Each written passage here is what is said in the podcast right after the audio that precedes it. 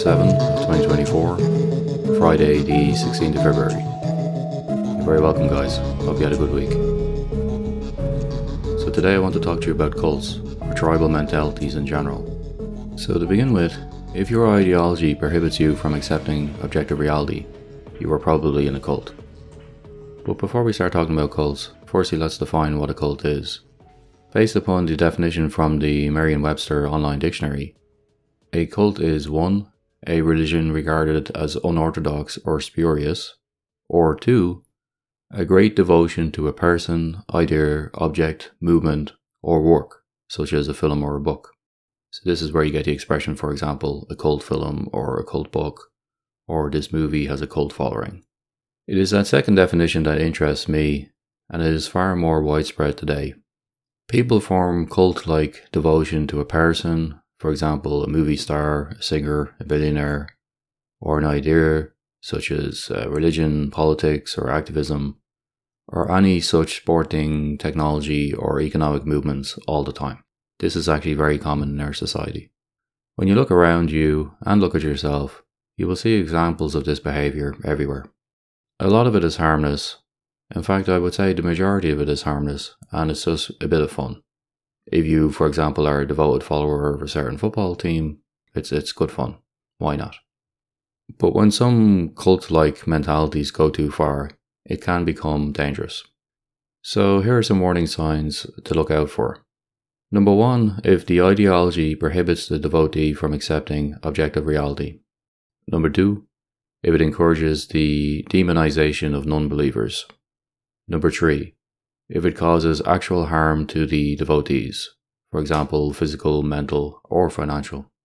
Number four, if it causes devotees to outright reject opinions or even facts that do not align with their chosen ideology. So when you add all them together, you end up in a kind of a reality distortion field where a person is just outright refusing to accept um, what seems obvious to everyone else and may even be factual because it doesn't align with their belief system. And obviously, when a person is in that position, um, it's not good for the person themselves. It's actually quite dangerous. Now, the funny thing is, we're living in this kind of post religious society where, you know, people don't think about cults anymore. They think that cults are, are gone, that they were only associated with formalized religion, but actually, that's not the case. A few years ago, it seemed that everybody was worried about cults and they received a lot of coverage in the media. Now, arguably, cults have become so mainstream that we hardly speak about it anymore. It would almost be weird if you're not in a cult. You just don't refer to it as a cult, you refer to it as something else.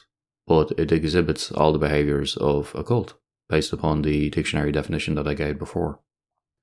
So, when we are all in some form of cult, based upon the looser non religious definition, it starts to become a meaningless label. If it does not hurt you or others, it's, fine. It's absolutely harmless. But if it becomes the ultimate expression of fundamentalist groupthink, however, you should reject it and find a better tribe. My personal opinion is that you should think for yourself and don't view the world through the lens of another. Everybody has a unique set of experiences and everybody has a unique um, opinion. And if the majority of your opinions are coming from some group that you're a member of, um, that's a bad sign. You should learn to think for yourself instead, to question, to challenge, to try to get a deeper understanding. Keep on asking why. And in all aspects of society now, um, you will see cult like behavior, you will see tribal behavior, you will see people who are attacking non members of their tribe. And um, it's become, it really has become the norm. You will especially see it online. You will see all kinds of uh, cult like groupings online, and um, they can be quite toxic, they can be quite aggressive, and they can be quite um, antagonistic towards non members. And at, at, its worst, a, a cult is a kind of a mob. Um, it just attacks and it doesn't even know why it's attacking. It's just following some kind of, um, you know, groupthink that um, we're being attacked, so we need to attack back harder and it becomes very instinctive. That's why I think it's also something kind of tribal about it. It's something part of our, you know, ancient DNA. We are a tribal species after all, And no matter how advanced we get and how advanced our technology and our media becomes, ultimately we're still tribal. And our instinct is to form groupings. And within those groupings, we feel safe. And we can express um, collective opinions within those groupings and not be challenged and feel safe.